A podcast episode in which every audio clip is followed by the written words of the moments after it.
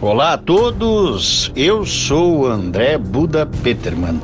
Este é o podcast 57 Minutos, onde eu realizo entrevistas com pessoas que acredito são relevantes no que tange a geopolítica internacional, aqui neste pálido ponto azul suspenso no cosmos.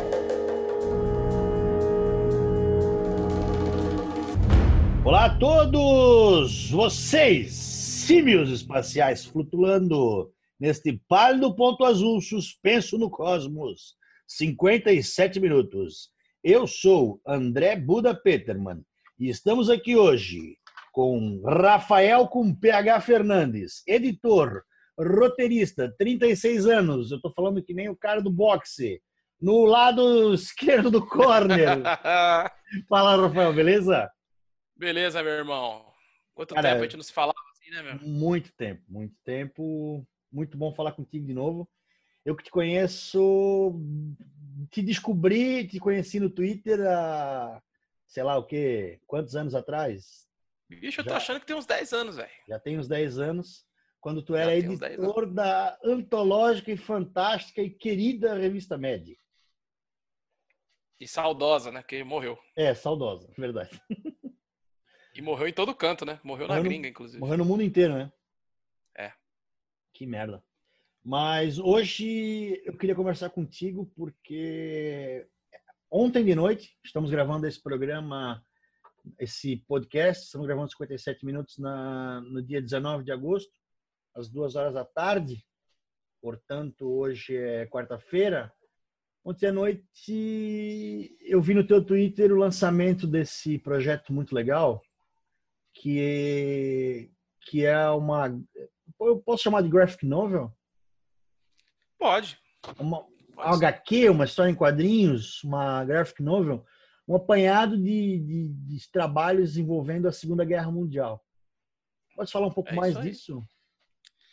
Cara, a gente né, é um projeto da editora Draco, da qual faço parte, né? E uhum. a gente já tem um tempo, a gente faz algumas coletâneas temáticas de quadrinhos, né? Uhum. Então a gente tem um, uma trilogia bem famosa aí que é de horror cósmico, né? Que é o Rei Amarelo, Despertar de Cthulhu e Demônios da Goethe. Isso daí é, é a nossa Ana Júlia, manja? Fim de show, Fear of the Dark, The Number of the Beast. Então esse é o nosso, é o nosso Fear of the Dark. Uhum. E aí com, esse, com essa expertise aí que a gente desenvolveu com essa trilogia, a gente começou a pensar em fazer de outros gêneros, além do terror.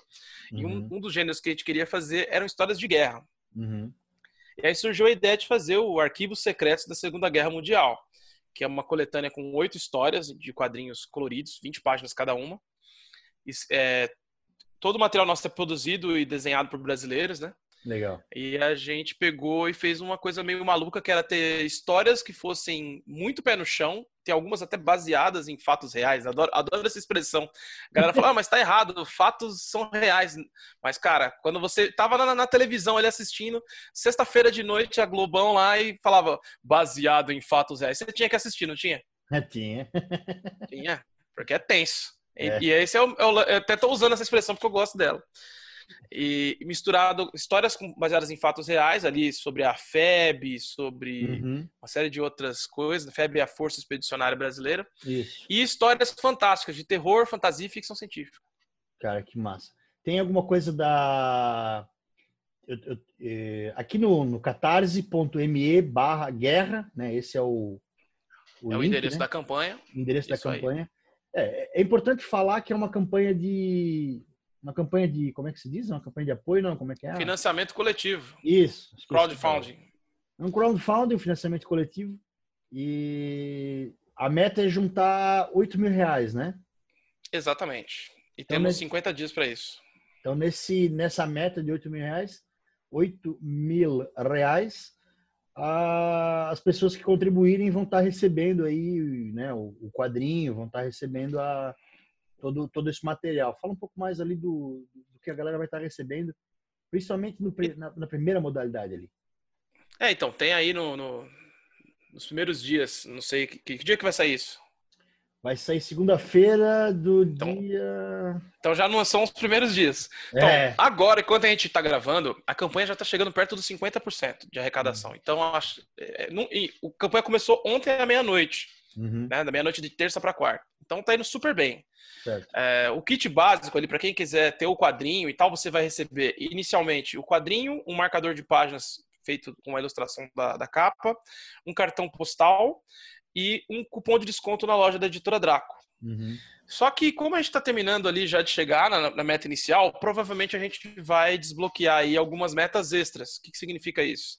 São coisas que a gente vai acrescentar ao projeto de alguma maneira, é, caso as pessoas colaborem mais, para incentivar a galera a colaborar mais, convidar os amigos e tal. É, então todo mundo passa a receber mais um marcador de página, é, entra uma história em quadrinhos extra, entra um, um, um texto de, de, de, prefácio de alguém legal. Então a gente sempre prepara já essas coisas quando a campanha está indo super bem assim.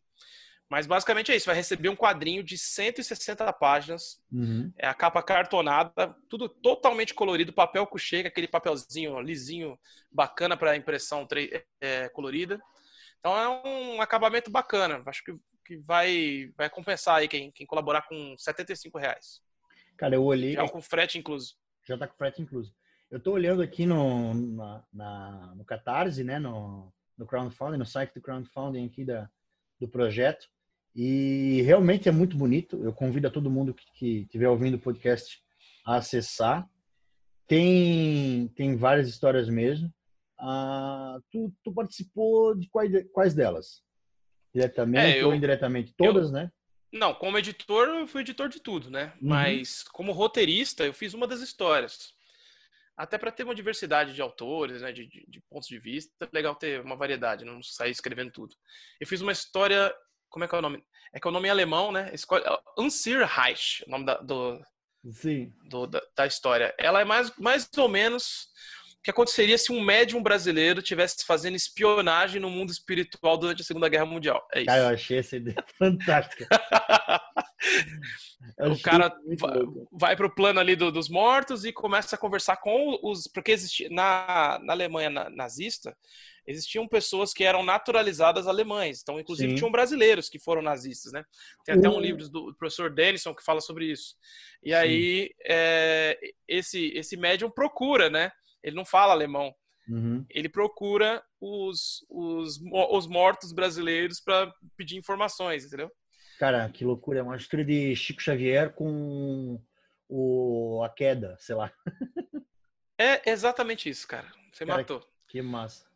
O é um Unser uh, Reich, ou seja, o nosso o nosso reino, né? Que é era como os alemães chamavam a o, o grande país, né? A, Alemanha, a nação alemã, né? O reino, o Reich. E é a brincadeira é com o nosso lar mesmo. nosso lar e o nosso Ficou muito bom, cara. É. Ficou muito bom. A brincadeira é com o nosso lar mesmo. E quem que foi responsável pelo pela arte? Pela foi arte. o Flávio Maravilha, cara. É um desenhista sensacional. Uhum. Que, se eu não me engano, ele também é do, do, do, sul do país. Agora eu não lembro o estado. Mas eu acho que é Paraná. Mas é aqui. Tu citou brasileiros que foram lutar na, na Alemanha. Cara, aqui no sul tiveram vários uh, dos dois lados, né?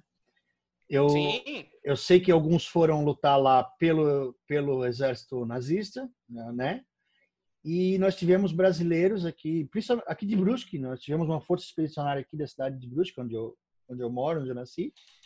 E eles lutaram pelo lado né, brasileiro, alguns filhos de italianos, alguns filhos de, de alemães, e eles eram usados para, como tu falou ali, né, para a tradução do, do idioma alemão como espiões, alguns eram usados. Que legal. É, eu sei que, que tem essa, essa, toda essa história aí na região sul, principalmente porque eu eu estava pesquisando bastante, me interesso pelo assunto uhum. e sei que, que teve aí uma grande, um grande contingente né, de pessoas que, que até são descendentes aí de, de matador de fascista, né, cara? Sim. então, Então tem que, tem que honrar com as calças, galera. Não pode virar casaca, não, agora. Cara, agora é hora de segurar tudo, o BO, velho. Teu vô lutou por você, agora tá jogando tudo fora. Aqui tem de tudo, cara. Tem o lado de lá, o lado de cá, teve, teve de tudo. Mas. É, agora essa altura do campeonato já misturou tudo, né? Já se perdeu tudo. É, a, a, aqui nós, nós, tivemos a. No Brasil inteiro teve, né? O, o Getúlio Vargas teve a campanha de nacionalização, né? Então, uhum. nós tivemos a, a proibição de falar o idioma alemão, italiano, e, e então muito dessa, dessa identificação com, a, com o que era ser alemão se perdeu, né? Então, hoje é, é Brasil e pronto. Exatamente. Mas, pô, assim, ó, fiquei bem, bem feliz com, o, com a descoberta ali do, do, do projeto. Desse, desse, projeto, né, cara? Tô, tô acompanhando aqui e... Cara, e a grande maioria das histórias trata-se do ponto de vista brasileiro. Que massa. Tem histórias que não são sobre isso, até porque é, é, a ideia era ser amplo, né? Mas uhum. como é uma característica da editora, a gente sempre tenta colocar como um diferencial que a gente conta histórias do nosso ponto de vista. Uhum. Não, não do, do, ponto de vista ufanista, tipo, né, uma coisa nacionalista. Não, mas sim é, tentando localizar as histórias aqui, né, até para elas terem mais sentido para nós, para uhum. não ficar igual a qualquer outra história do mundo todo, né? Então, tem história que se passa é, é um, soldados brasileiros ali na Itália, tem uhum. a gente está uhum. com uma história aí de meta extra que aí falta pouco para ser desbloqueada nessa altura do campeonato, que é uma história sobre os os submarinos que torpedearam lá os barcos brasileiros na uhum. costa, no, que deu início à Segunda Guerra. Que tem um aqui afundado é, que na deu costa. Início à nossa entrada, né? Isso, deu, Deu... Então tem história sobre isso, tem história sobre é, essa que eu te falei do lado espiritual, tem uma história sobre Hiroshima e Brasil que tem a ver. Uhum. Cara, que então é uma, o... um projeto bem, bem intenso, foi, foi intenso de fazer também. Tem, tem então uma história baseada na, no, no, no lado dos submarinos ali? Tem, tem. É. Cara, que massa. Porque é, essa é uma história bem que eu gosto muito. Inclusive a família Schirman, né, que é aqui de Santa Catarina, é, eles fizeram uma, um trabalho de pesquisa bem forte para localizar esse submarino. Tem um submarino alemão afundado aqui. Ah, na costa. olha só. E eles fizeram um trabalho de pesquisa bem forte, o, a família toda, e eles encontraram esse submarino. E, mas eles estão há uns 10 anos para lançar o documentário desse submarino e nunca sai. Eu tô puto já. Ah, é complicado, né? É, Sei lá. É Vai muito... saber qual que é. Pois é, mas assim, há quanto tempo, quanto tempo gera eh, de trabalho para estar tá produzindo essa, esse conteúdo? Cara, vou, vou, ser bem, bem preciso aqui e procurar o quando a gente começou a, a pesquisar para encontrar pessoas, né? Uhum. Eu acredito que tenha sido uns dois anos, cara. Dois anos de, de pesquisa e trabalho. É, de desenho, né? Desenho. O que mais demora é o desenho, né, cara? Uhum. E aí e aí a gente acaba fazendo os roteiros e tal. Eu acho que tem uns dois, quase três anos, porque a gente queria pegar as, as datas comemorativas, ou melhor dizendo, é, pode chamar de datas comemorativas. Comemorativa, claro. Dia da Vitória. Teve o dia do fim da, da guerra agora, que, que, que, é agora em setembro. Uhum. Teve a queda da bomba de Hiroshima semana retrasada, passada. Uhum. Ano passado fez 80 anos do início da Segunda Guerra Mundial. Sim. Então a gente queria aproveitar esse ciclo de fechamento aí, né? De, cara, daqui a pouco faz 100 anos, né? E Sim. a gente ainda é muito influenciado por esse conflito. Muito. Tá e é, então, por isso que a gente achou que era o momento certo. A gente vê que não tem muita produção sobre isso no Brasil. Eu posso não, contar não nos dedos da mão do Lula. Que... quantas, quantas foram, sabe? É, eu... Aliás, tudo, tá? Assim, ó. A, a nossa criação de, de, de, mitos, vamos falar mito de história. Cara, né? a nossa percepção cultural mesmo, acho que é. É, é fraca, é, é fraca. Infelizmente. É, é, fraca de, de, fraca no sentido, talvez, até das pessoas darem uma chance. Uhum. Mas... muitas vezes tem coisas legais que eu vejo que ninguém conhece. Por isso eu já ouviu falar de Jambox. Não. Ah, os, os aviões, os aviões do. É, pô, tá saindo um quadrinho, já são três volumes sobre uhum. a Sentapua, arte animal e que um dos autores está na nossa coletânea. Sim. Cara, é, é, um projeto incrível e pouca gente conhece, cara. Mas tu sabe que existe uma. Existiu, né? na época, um, um esforço para meio que apagar um pouco a memória do, do, do Pracinha, né? Porque... Teve, teve duas, duas situações. Uma era o medo do golpe, né? Claro, que porque... as pessoas voltassem para cá, tirassem o ditador daqui também, né? Que era o Vargas. Era um fascista também. O cara foi lá para lutar contra o fascista e volta aqui, tem outro fascista, né? E, e aí já tinha treinamento, já tinha sangue nos olhos, então uhum. ele ficou com medo. E tanto que eles fizeram uma contra-propaganda aqui, que saiu, saiu, até um filme que quem gosta não cita nem fudendo o nome nem do autor nem do filme, que bota, botava para baixo a galera que tinha ido pro conflito, cara. É. O segundo apagamento, que eu aí eu acho até que faz bastante sentido, é que muitos dos veteranos, principalmente os que eram já militares, apoiaram o golpe de 64. Uhum. Então, a, a, a, principalmente os historiadores e tal, eu, eu, eu sei porque na, na, na, graduação senti isso, uhum. não querem falar sobre essa galera justamente porque é o momento de glória. É, é que eu não acho que é a mesma galera, sabe? Eu não acho que o, o, o, o, Praça, que era uma pessoa comum, que foi para a Segunda Guerra Mundial, é o mesmo cara que, que apoiou a, a, ditadura. Pode ter pessoas iguais, assim como tem é, é, é, aquele lance que você estava falando, não dá para generalizar. Não, não dá. É, é não dá. Mas eu entendo que teve um ranço de militar, né? Teve um ranço militar aqui dos tem anos um... 80 e 90. Teve e tem, né? Teve um ranço militar e tem, é igual a camisa da seleção brasileira, né? É, hoje ela virou símbolo, ela foi cooptada por um movimento e virou símbolo de, uma, de um certo grupo de pessoas. E na verdade não merece, não merece isso, né? Então, é, é que o nacionalismo nunca é bom, né, cara? E aí fica uhum. assim, a gente, a gente é brasileiro, pô, tenho muito orgulho de ser brasileiro, cara. Eu gosto pra caramba daqui. Gosto uhum. da diversidade, eu gosto de, por exemplo, a gente tá falando, tá falando de alemães, italianos e Segunda uhum. Guerra Mundial. Japonês. Aí você vai pro Nordeste, a gente pode falar sobre é, cangaço. Cara, uma cultura animal. Aí aqui em São Paulo tem os japoneses que tiveram uma série de coisas também interessantes. Tem um bairro é, oriental que é um dos poucos bairros que mistura todas as, as, as nações. Tem chinês, tem japonês, tem coreano, tudo misturado. Uhum. E que tá tudo bem, né? Dentro do possível. tá, é pra tá, né? Então é tá. e caraca, cara, isso que é muito legal no Brasil, cara. A gente Aliás, é muito plural, tem uma origem indígena, tem a, a, as pessoas que foram trazidas aqui na diáspora africana uhum. e que uhum. também enriquece a nossa cultura. Tem um monte sim. de coisa no país que a gente. Cultura e religião, diga-se de passagem. Sim, sim. Ah... Então a gente tem que, que, que, que, começar a prestar atenção nisso e gostar disso, cara. É isso que é ser brasileiro. É, tu, tu citou ali o nacionalismo, ele não é bom porque justamente foi ele que gerou a Segunda Guerra, né? Mas... É, o imperialismo, né? É. O imperialismo que chegou. A Segunda Guerra é sobre imperialismo, é sobre meu povo tem mais direito a ter essa terra do que o seu, e, ou, então você trabalha para nós. É isso. E, e, é fruto da, da quebra da Bolsa, né? Que gerou a sensação de nacionalismo e o fechamento dos mercados, né? Na verdade é anterior, né? Porque na, a, a Primeira Guerra Mundial, tem, tava até conversando com o Iclis essa semana do Leitura Obriga História, a gente gravou um uhum. podcast. Iclis é fantástico. E Aqui... ele é ótimo, né?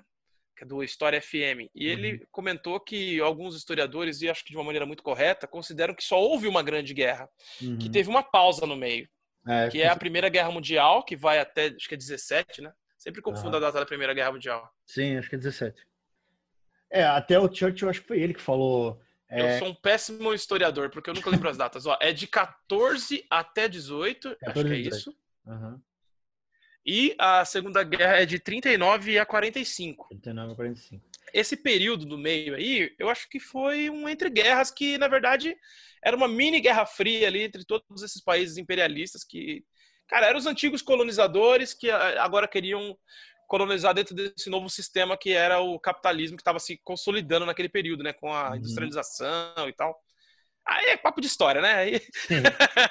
não Até... sei se interessa a todo mundo. Eu curto muito. Eu gosto acho também. muito interessante, assim, acho que, que a gente entender isso ajuda muito a entender que a gente é, quem a gente é como povo e como indivíduo. Uhum. Você saber de onde veio, por que, que a sua família toma certas decisões. Cara, isso eu acho fundamental. Cara, é Mas... é, fundamental e fantástico. Até corroborando o teu argumento ali que existiu apenas um período entre guerras, se eu não me engano, foi o Churchill que falou. Quando perguntaram para ele, quando acabou a Primeira Guerra, o que ele ia fazer, acho que ele disse assim: ah, vou esperar a Segunda. é que ele era um cara da guerra, né, cara? Ele, ele, ele, tanto que o período de paz foda-se, né? Tipo, é, ele, tá, ele é um cara do, do, da estratégia, do não sei o quê, napoleônico, né? Vamos dizer assim. Isso mesmo. Figura, uma das figuras mais marcantes do, né, do século. Do século XX. Século XX. Sem dúvida. Mas tu, tu falou ali do, do da, da influência da, dos orientais, né? No, no estado de São Paulo. Eu lembro que tem um livro da, sobre o sobre Corações Sujos. Corações Sujos, né? Corações Sujos. Muito Isso aí bom. também é uma história, porra, fantástica, né, cara? Que Cara, a gente só não entrou nela porque ela já existe, porque ela essa existe. merecia é, ser uma é, ser, ser feita alguma coisa, né? Mas como ela já foi feita pelo Fernando Moraes ali e tem até um filme, né? Uhum. É, que é sobre japoneses que, com o fim da, da Segunda Guerra ali, com o Império Japonês sucumbindo ali aos ataques da, dos Estados Unidos e da União Soviética, uhum. que é o que fez os caras tremerem, né? Que é ataque dos dois lados. Certo. Nem com a bomba atômica eles tinham desistido, cara. É, os caras lutavam, a... acabavam as armas, os japoneses pegavam um bambu, faziam. Não, dá cabeçada no maluco, dá cabeçada no revólver do outro. Né? E tem um ponto Não, é- persistente é... é o asiático, né, cara? Sim, eles, e eles acreditavam muito que eles eram invencíveis. E tanto uhum. que o tema do livro é esse, né? Que as pessoas não acreditavam que o Japão tinha perdido a guerra. Então uhum. eles estavam agindo como se fosse, olha, estão tentando mentir para nós para enfraquecer a gente aqui. É. é. muito louca a história, né? Como é que é o nome do, do autor do livro mesmo que eu esqueci? É... Fernando Moraes. O Fernando Moraes falou que ele chegou para entrevistar um senhor japonês e ele falou assim: o senhor, o senhor não acredita que o Japão perdeu a Segunda Guerra? Aí esse senhor falou assim: não, eu não acredito. Aí ele disse: mas como? O senhor, o que mundo o senhor vive? Algo assim, sabe? Aí o, uhum. o senhor olhou para ele e falou assim: qual é a marca do, do gravador que está usando? Aí ele falou Sony. Aí o senhor assim: então tá. Cabeça.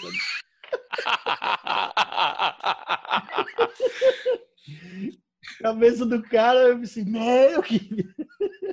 Mas eles são assim, cara. É. Eles, eles, souberam se adaptar à cultura norte-americana e em poucos anos eles, é, né, eles já estavam sendo, sendo considerados uma potência econômica, né? Uhum. É que agora nem, eles perderam espaço ali para a Coreia. O Godzilla derruba eles, né, cara? É, exatamente. É, o Godzilla é a representação fictícia da bomba atômica, né? Que foda, né, cara?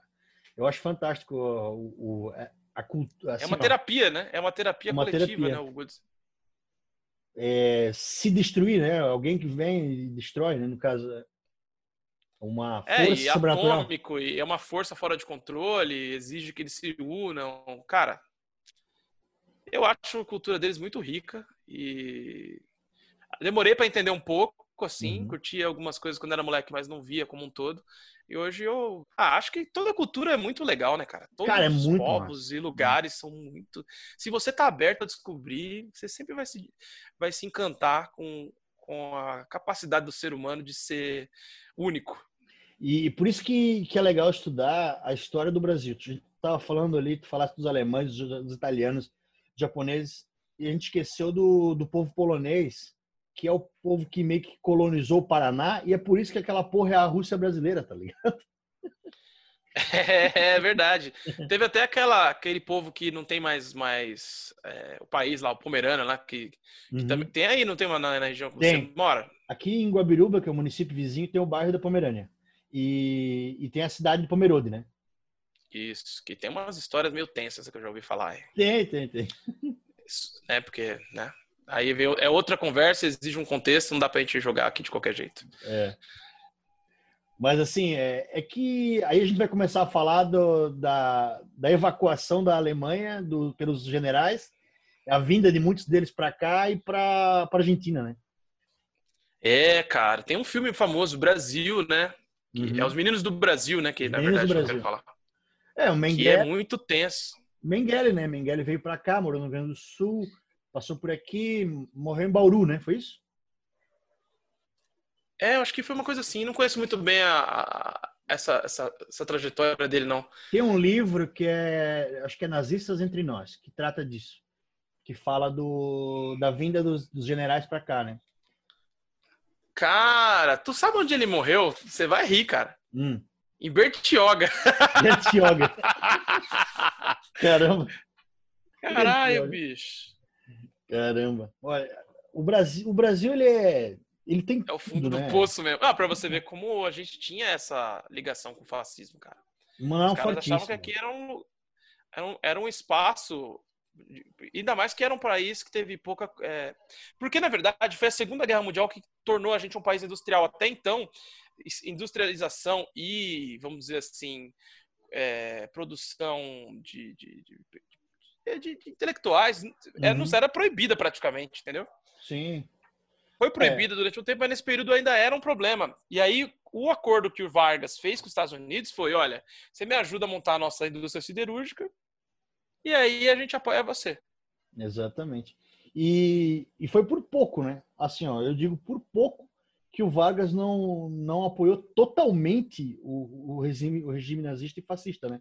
Porque Ah, até, até, até porque os cartas, generais dele, os, os subalternos dele, todos eram a favor do rolê. E tanto que tem um deles que é. Como é que é o nome do cara, velho? Que assumiu depois como, como presidente e era um dos mais fascistas de todos. Ah, era, era- é, é bem forte essa, essa ligação. Aqui em Joinville até tem a. Eu esqueci o nome da ilha agora.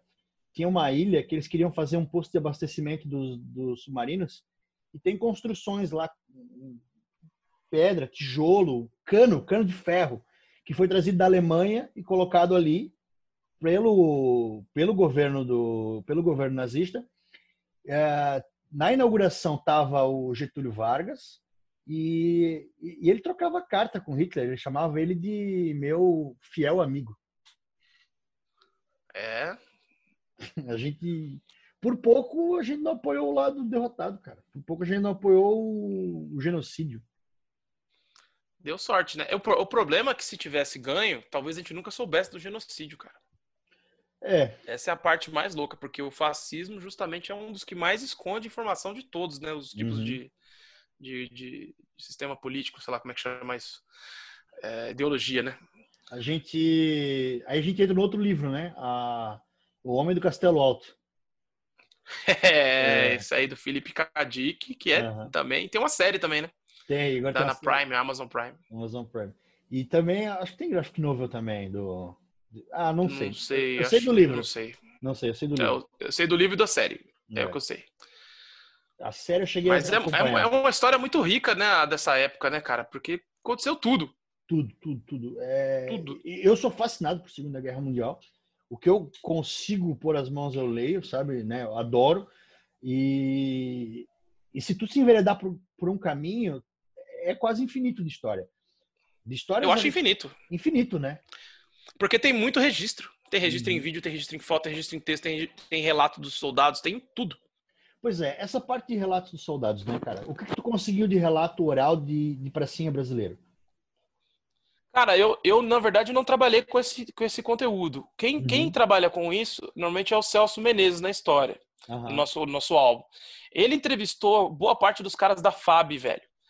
Ele chegou a conhecer uma galera quando ele estava fazendo o Jambox. E aí ele Uhum. trouxe uma história, a história dele é, é baseada num, num relato.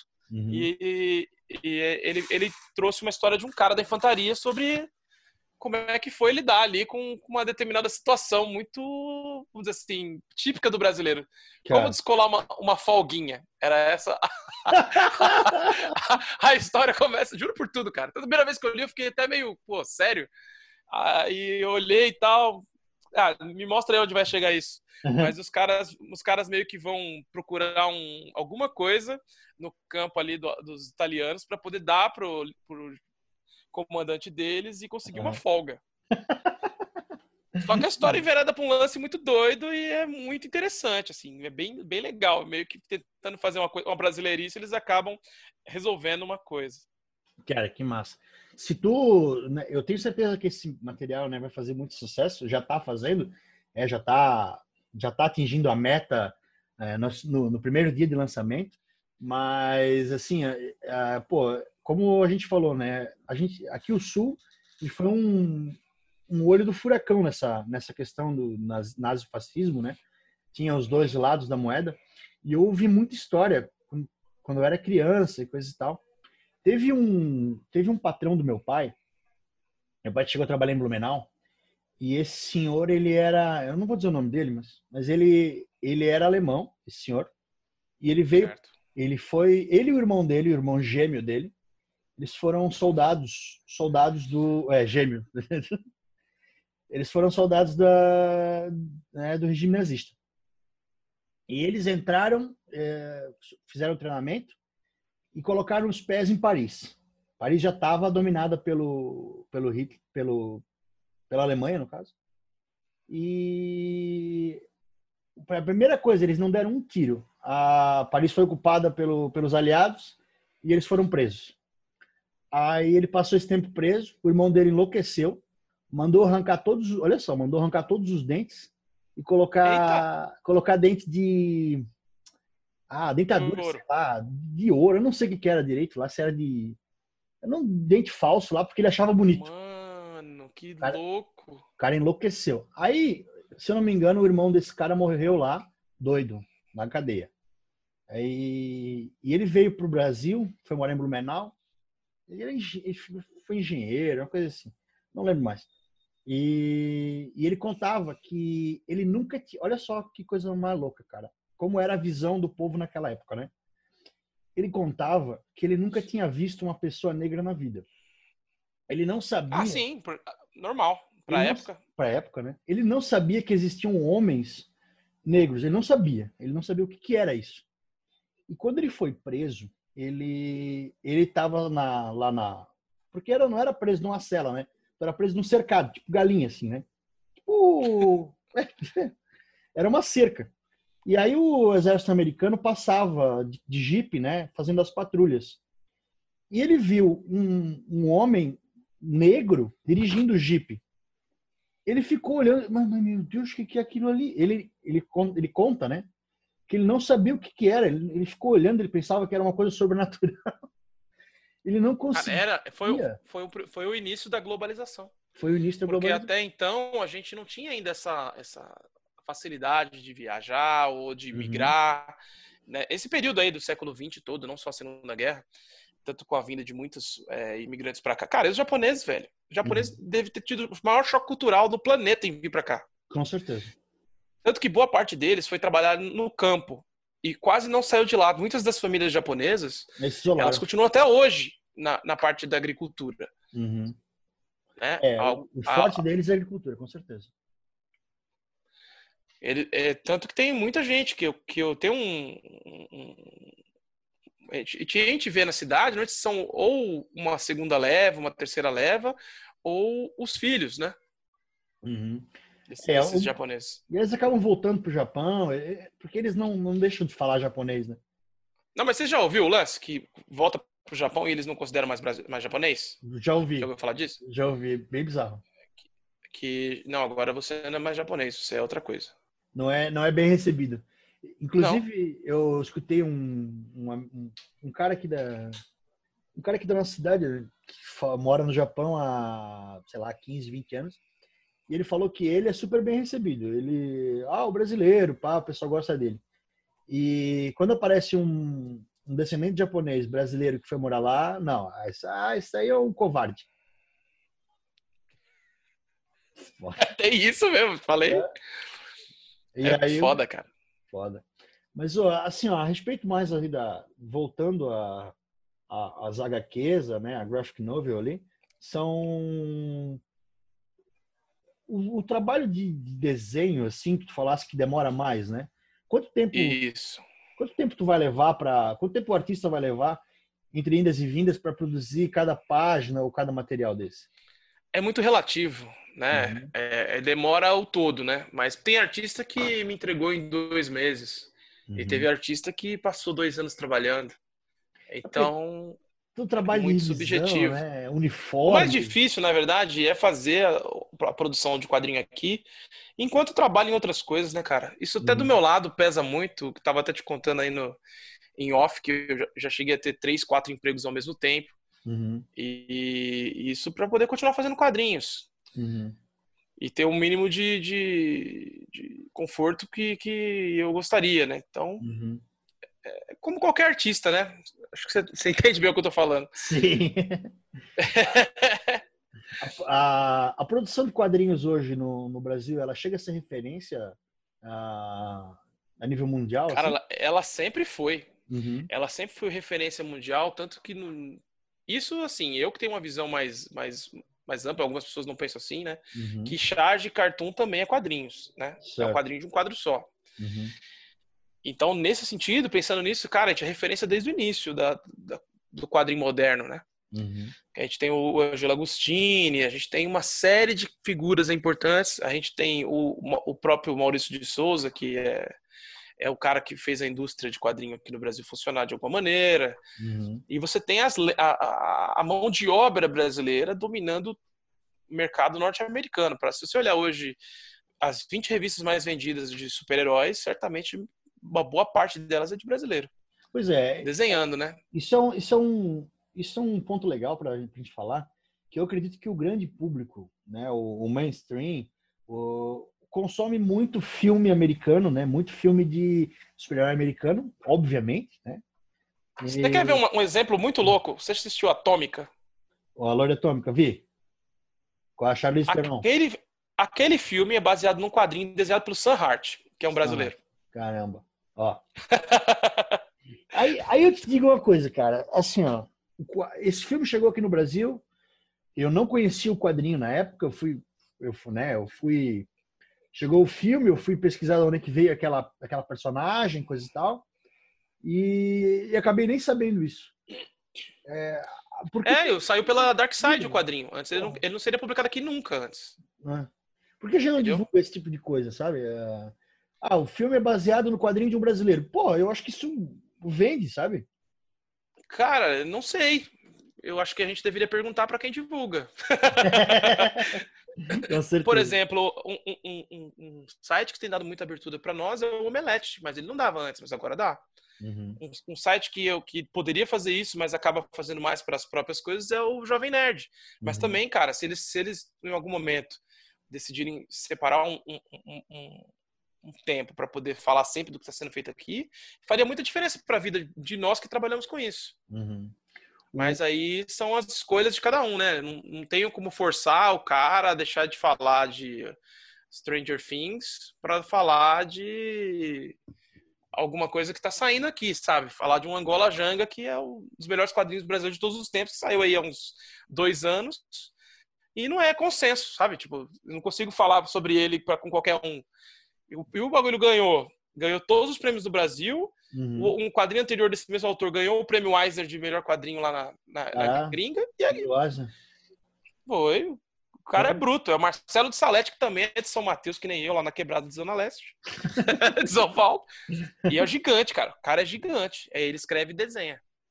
Pô, então, assim, ó, já, já partindo para essa pegada, porque o, o, grande público vê o quadrinho como Turma da Mônica e Deus, sabe? No máximo. E super-herói, no máximo. É, super-herói. Mangá. mangá também, né? Mangá é bem forte. Cita alguns títulos nacionais que, vale, que valeria a pena de entrada, assim, o cara que está começando a querer ver graphic novel e não o, o quadrinho, quadrinho nacional, e não. Cara, eu acho não, que não tem ponte. Eu posso citar aqui uma porção. Eu acho que o principal deles é o Diomedes do Lourenço Mutarelli. É uhum. maluco, é um, é, um, é, é um quadrinho policial sobre um detetive que é completamente incompetente. Só que é uma comédia de erros com um bom tanto assim de, de niilismo e cinismo. Um quadrinho de altíssimo nível, um traço esquisitíssimo, mas muito bem feito. Uhum. É o Diomedes, saiu pela Companhia das Letras. Que legal. Deixa eu abrir aqui a minha prateleira para dar uma fuçada. Ó, eu gosto muito de um quadrinho chamado Matadouro de Unicórnios. Matadouro de Unicórnios. É, é, é uma, uma espécie de história. Cara, é como, como seria um serial killer brasileiro burro e tentando conseguir dinheiro de maneira fácil. É muito bom. é muito engraçado, cara. Ai, Tem um trabalho do Shimamoto que, cara, é muito bom mesmo. Deixa eu ver se eu, se eu lembro. É Cidade Sangue, que ele faz com o Márcio Júnior. Cara, ele desenhou todas as páginas com papel de máquina de fax e um Caramba. ferro de solda. Sério? E, e, ele é um veterano do quadrinho nacional, o Shimamoto, inclusive aí, né? Estavam falando dos japoneses. Uhum. Ele é um dos caras mais importantes aí do, da história do quadrinho nacional. E um dos últimos trabalhos dele, ele tá vivo. Eu converso com ele quase toda semana. Que massa. É muito gente boa. Uhum. É esse Cidade Sangue, cara, um gibi fantástico. Merece aí, tá na casa de todo mundo. Um outro cara que é bruto é o Marcelo Quintanilha. Eu gosto muito de um quadrinho dele que chama Luzes de Niterói, cara. Que massa. Que é sobre dois amigos que decidem pescar usando bomba no, no, no mar lá no Rio de Janeiro. Cara, meu pai fala merda. isso. Meu pai serviu o exército no, no Rio de Janeiro e, e ele conta que o pessoal fazia isso. Cara, esse gibi, seu pai ia pirar, velho. Ele, é- ele, é- ele é todo de época, né? Dos anos 70, tal, 60. É muito legal, cara. Só para voltar no, no, no assunto de antes, sobre o exército ser, o exército brasileiro ter essa, essa levada fascista, sabe por que, que meu pai serviu o exército no, no Rio de Janeiro? Não. Na época, o, o governo era lá, né? É, não, na época do meu pai não. Sim, sim. Mas na, Não, mas, mas ainda havia o. Isso. Ah, quando surgiu o batalhão dele lá, só serviam catarinenses no Rio de Janeiro. Sabe por quê? Por causa da descendência europeia. Só eles só serviam soldados alemães e italianos. Ah, mas isso tem muito a ver com a eugenia, né? Uhum. Eugenia ainda era uma, uma, uma- forma de pensar que é uma puta de uma bu... é a burrice da ciência, né? Vamos dizer assim. É, vai ser bem. É, é, é uma interpretação errada do, do Charles Darwin. E aí, cara, aqui no Brasil tinha uma, uma política de embranquecimento da população. Uhum. Tanto que a vinda dos europeus, era, eles foram muito mais bem recebidos aqui do que. né, mais bem recebidos aqui, não, né? Porque o negro veio aqui para ser escra- escravizado. Não foi bem Mas o, o- ele, ele, ele teve um, um- um respeito e uma. uma Ofereceu-se alguma coisa para eles para virem para cá que nunca foi oferecida para quem já estava aqui. Né? Como teve nos Estados Unidos, que eu não sei nem se isso realmente é, é cabível, eu nunca pesquisei isso a fundo, mas escutava de alguns colegas falando que nos Estados Unidos o- os caras que foram libertos ganhavam um cavalo e um pedaço de terra. O que eu É, não eu sei se é verdade. Não sei. Eu, eu acho que tem muita controvérsia lá em cima, lá em cima, sei lá, lá nos Estados Unidos. É, É, eu não, eu não estudei a fundo a história dos Estados Unidos para poder mandar essa máxima aí. Então, vou Uhum. ficar quieto. Só vou dizer que existe isso aí. Se vocês souberem, vocês comentam. Mas é, é, é É tipo de forte. coisa bizarra, né? Mas só, vol- só esse parênteses, né? Voltando ali, mais algum quadrinho nacional assim que tu, tu acha impactante? Pô, cara, é que eu tenho um gosto meio esquisito, mas eu não vou me, me sentir à vontade se eu não falar sobre isso. É. Tem um cara, velho, chamado Vitor Belo. Vitor Belo. Vitor Belo é provavelmente o cara que consegue fazer os melhores plot, plot twists em sequência do mundo. É um doido de pedra. Eu gosto muito de um quadrinho dele que chama Úlcera Vortex, Úlcera que saiu pela Escória Comics. Cara, que quadrinho bizarro. Eu não sei definir ele. Eu sei que tem o Adriano do Gás, que é um cara muito firmeza, mas eu não quero definir esse quadrinho. E tem um outro menorzinho que também é dele, que é bem pequenininho, custa 7 conto, 7, 10 conto, que vale Uhum. muito a pena, que é o Incontinência Tripária. Caralho. E, e- cara, é um gibi que primeiro você acha, ah, é um gibi de escatologia, e de repente você tá emocionado com aquele personagem ali. é muito legal, cara. É curtinho, é sobre um cara que tem uma tripa pra fora, cara. Porra. e aí a vida dele é essa e ele começa a procurar emprego e descobre um jeito de aproveitar essa tripinha dele pra alguma coisa. A gente tá vivendo agora um momento bem forte da, dessa chegada do- do- dos streamings, né? Amazon Prime, Netflix, HBO, vem outros, vem o Disney ano que vem, né? tem Disney, essa galera toda aí. E eles, ele- eles, produ- eles acabam produzindo muita coisa nacional, né? Ah, o Netflix, Sim, claro. o Netflix deu uma força aí, fez um, um programa de ciências com o Felipe Castanhari agora, né? E tá no ar e coisas e tal. Eu, eu, eu acho interessante essa eles gastarem um pouco de dinheiro aqui produzindo coisas nacionais. Tu acha que alguma coisa do, do, do quadrinho nacional, porque tá ali, né, cara? Tá o roteiro, tá o storyboard pronto para fazer uma história. Tu acha que pode ser Cara, usado? eu acho que tem grande chance, sim. E tem muita gente já atrás disso, né? Há muitos anos. Uhum. É, de certa forma, já tem uma coisa que pode ser considerada, que é o trabalho do. que não é só de brasileiro, né? Mas. Uhum. Que é o Umbrella Academy, que é Umbrella desenhado Academy. pelos gêmeos. Ah, É, verdade, gêmeos. E, e isso abre portas para os gêmeos oferecerem os projetos deles para outras produtoras. Uhum. Né? Então. E que tá fazendo sucesso, né? Tanto que tá saindo saiu outra temporada e tal. Uhum. A galera gosta bastante. Então acho que tem uma chance de sair um Day Tripper, de começar Uhum. a sair as coisas, né? No cinema, ano passado, teve uma, uma, uma, série de coisinhas que saíram. Saiu o filme da Turma da Mônica, é, saiu aquela, aquela porcaria do Doutrinador, saiu... Mas saiu, né? Deu, é, saiu. Deu emprego para algumas pessoas. exatamente. E aí saiu o filme do Tungstênio, que é do Marcelo Quintanilha, que eu acabei de Legal. falar. Massa. E tá todo mundo meio que tava. Cara, todo mundo tinha um contrato para ser fechado, manja. Você conversava uhum. com os colegas e falava assim: não, então, aquele meu quadrinho lá parece que vai sair um, não sei o quê. E aí veio a pandemia. Foda. veio a pandemia e creu. então a gente não sabe mais o que vai acontecer. e até que ponto o quadrinho aí pro cinema é bom e até que ponto é ruim? Cara, eu acho que sempre vai ser bom, né? Porque uhum. mesmo que se o autor não ganhar um centavo, o nome dele al alcança outros públicos, né? Uhum. É, eu acho que vai, é sempre uma, uma forma de você pegar o seu trabalho e fazer ele render de outro jeito, né? Ele ter uma outra vida, alcançar outros, outros públicos. Então, eu acho que é positivo. Ah, pode ser negativo, talvez o cara assinar um contrato que seja meio, meio maldoso, ser colocado ali numa situação ruim, ou uma adaptação que perverta o conteúdo dele para uma coisa que o ofenda. Pode acontecer. Então acho que é aí. Pode. Acontece com o Stephen King vai acontecer com você.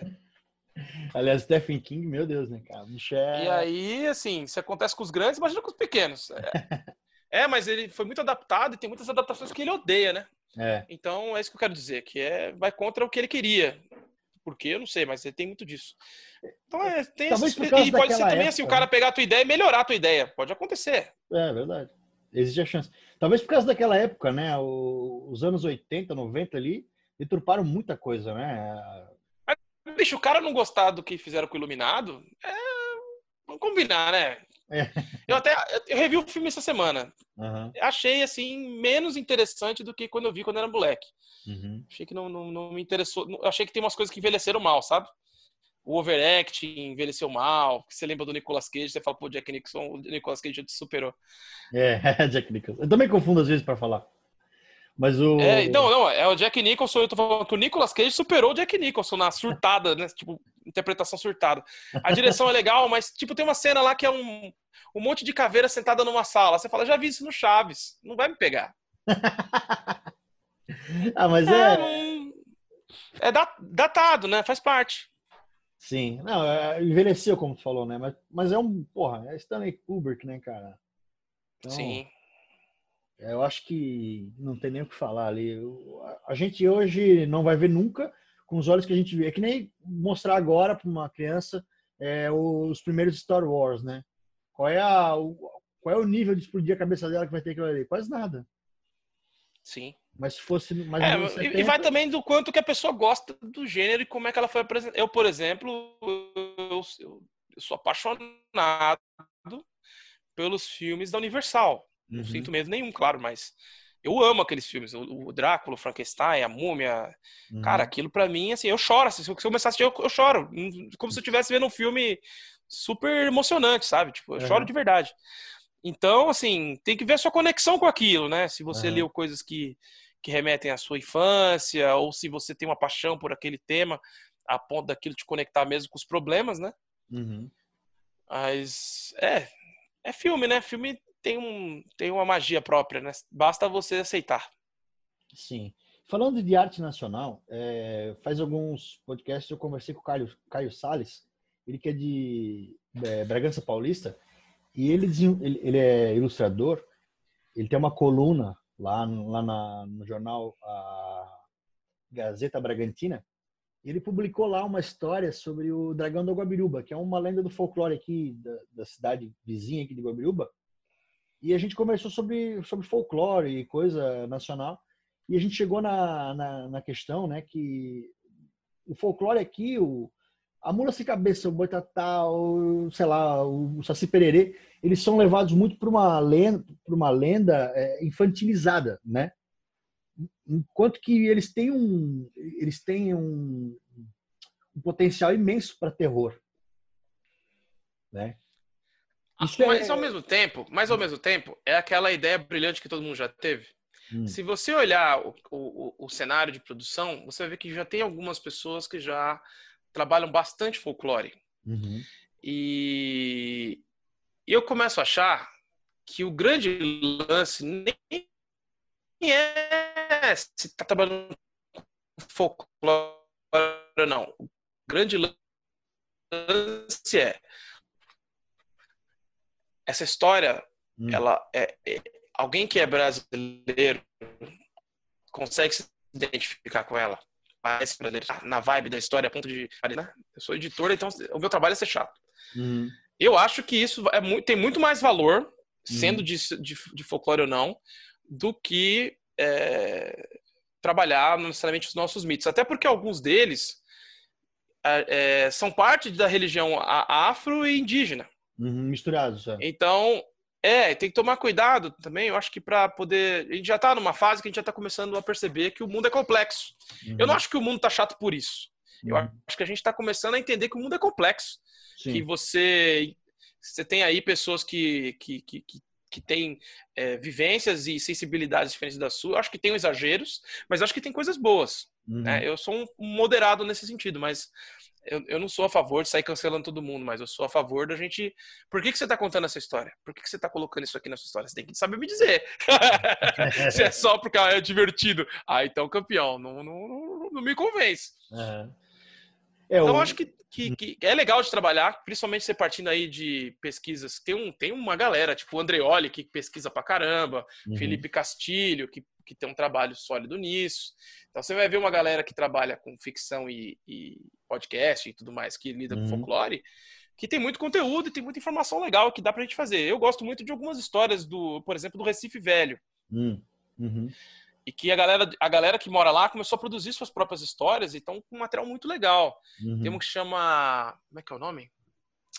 Cara, é sobre aquela brincadeira do copo. Ah, pô, que louco, cara. Uma história de terror legal pra caramba, velho, da galera do Recife Velho. Eles têm uma, uma lenda que é minha favorita de lá, e claro que é galhofa, né? Que é a perna cabeluda. Tu já ouviu falar disso? Não, não vi. é uma perna fantasma, sem corpo, que sai voando e andando e chutando a bunda das pessoas. É, ah, eu já vi. Fantasma que chuta bundas. cara, que conceito maravilhoso. Aí esses dias um cara falou assim: por que, que a gente não faz um, um cross entre perna cabeluda e saci? E aí eles se juntam e formam um. Falei, caralho. o cross. é o Megazord, né? É, não, porque tem a perna Falta cabeça... só a cabeça voadora pra mula. tem a, mas tem várias dessas. Tem a mão fina, tem, um, tem uma, uma, história que é só uma mão. A mão fina que vem e esgana, sei lá. É, é muito louco isso aí, cara. É da família Adas, né? É, deve ser, né? Mas a mão voa. Tipo, a mão tá voando, a mão fina. Caralho, que da é, hora. Eu nem sei de onde é que é agora. Eu lembrei. Então, velho, o Câmara Cascudo fez um trabalho, né, de, de, de, Como é que eu vou dizer? De mapeamento, não, de registro dessas. Uhum desse folclore, né? Dessas histórias populares, e tem um monte, né? Cara, tem muita história tanto. com o diabo, né? Muita, é o diabo, bruxa. Aqui em Santa Catarina tem muito da bruxa, né? Principalmente ali em Florianópolis, né? Ah, é? Uhum. Por isso que é a Ilha da Magia. É das bruxas. Ah, eu tava fazendo um levantamento de lendas aqui em Coisa Brusque. eu tava fazendo um levantamento de lendas aqui em Brusque. Cara, eu encontrei de tudo. Já é... queimaram uma galera aí ou não? Não, de queimar não. Ah, só queimaram um. não, aqui o, o que eu encontrei. o que eu encontrei aqui foi o. Tem ciclope. Tem uma bruxa também. Caralho, bicho. Como é. que tem um ciclope aí, velho? Bagulho cara, mitologia grega. Tá aqui. Ó, um cara grande no meio do mato com um olho só no meio da testa. Que coisa, velho. Tipo, na, na, minha cidade, assim, tá ligado? Eu, eu, o que eu já achei, ah, o, o espírito... Como não achar isso legal, né, cara? Como não achar Como isso não legal? entrar nessa... E se tu procurar, tu vai achar várias nesse sentido, sabe? Pelo Brasil inteiro, milhões, milhares.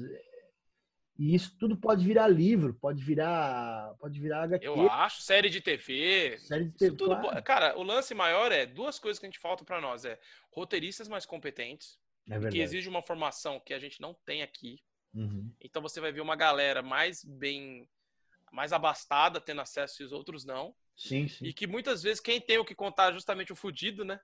Que a verdade é essa. Quem é. tem, porque assim, cara, a arte de contar histórias está relacionada a sua experiência de vida.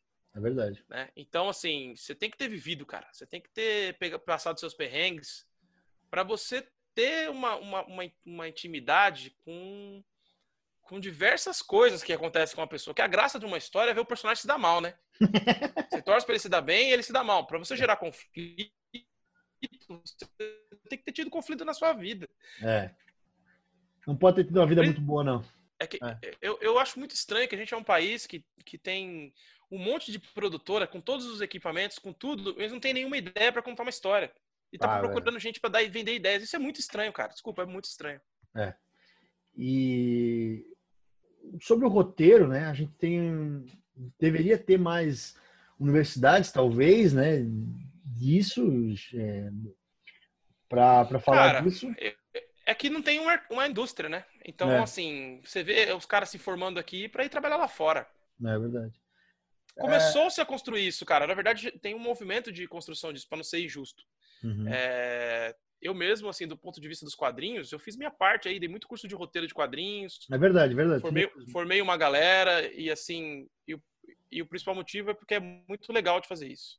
E foi assim que eu aprendi. Eu tive falando, em, de roteiro. falando em curso de roteiro e professor de roteiro, nessa época de pandemia, tá rolando curso de, de roteiro aí online? Cara, eu vou lançar um curso de roteiro online esse ano. Então já faz e, e a ideia é fazer ao vivo, porque eu, eu, eu tava me incomodando gravar, cara. Uhum. Eu gosto de fazer ao vivo. Eu vou gravar os ao vivo e depois eu deixo disponível vendendo ao vivo. é porque eu curto. Eu não gosto da coisa muito pronta, cara. Eu gosto uhum. de improvisar. Então, é... gravar é foda, cara. Tu morre por dentro. Pelo menos para mim é... é... é. sei lá. O ensino à distância ele tá super em alta, né, cara? Ele tá no, na época de ouro dele, vamos falar assim. Então acho que tem tudo. Pra... Eu acho que, que chegou, tinha um, um, uma, um, interesse crescendo e agora tem uma necessidade, né? Então fechou. Tinha um interesse crescendo, é, agora tem uma necessidade. Teve uma época que tinha preconceito, mas agora é o que tem e foda-se, tem que tocar. É isso aí. Né? Mas o Rafael, cara, a gente tá chegando aí nos finalmente, né? É... Oh, que dó. Passou rapidinho, né? Passou, velho. Cara, eu... vamos falar de novo então assim, ó, o projeto né, da tá no Catarse, é o Arquivo Secreto da Segunda Guerra Mundial. Catarse. muito difícil. Catarse.me barra guerra. E só. Deu. E, cara, é um projeto aí de quadrinhos parrudo, são 160 páginas, é um volumão. Uhum. E que já tá aí, vamos ver. Agora, nesse momento, enquanto a gente conversava, eu não estava olhando, eu estava trabalhando em outra coisa. Já está em 48%. Opa. Então já estamos chegando na metade da arrecadação, na metade do primeiro dia. Que, vai, então passamos duas horas da metade do primeiro dia. Eu posso falar que eu contribuí. e isso aqui é sem os boletos, né? Então, se, se alguém colaborou com o boleto, ainda não apareceu aqui, cara. Pra você então, ter uma ideia. Já eu tem, não apareci. Já tem quase 100 apoios. Não, não apareceu ainda. É. Tem quase 100 apoios, cara. Então, Massa. quando você estiver ouvindo isso aqui, já provavelmente já vai estar com meta extra. Já vai estar com meta extra. O pessoal pode, pode acompanhar catarse.me barra guerra. Eu falei com o Rafael Fernandes, editor e roteirista. Valeu, Rafa. Cara, muito obrigado. Queria agradecer aí pelo convite, como sempre. E se a galera quiser acompanhar o meu trabalho, é editoradraco.com, Draco com C, e arroba Rafa Fernandes no Twitter. E este foi os 57 minutos com André Buda Peterman. Mais um podcast que orbita a podosfera do Berrocast.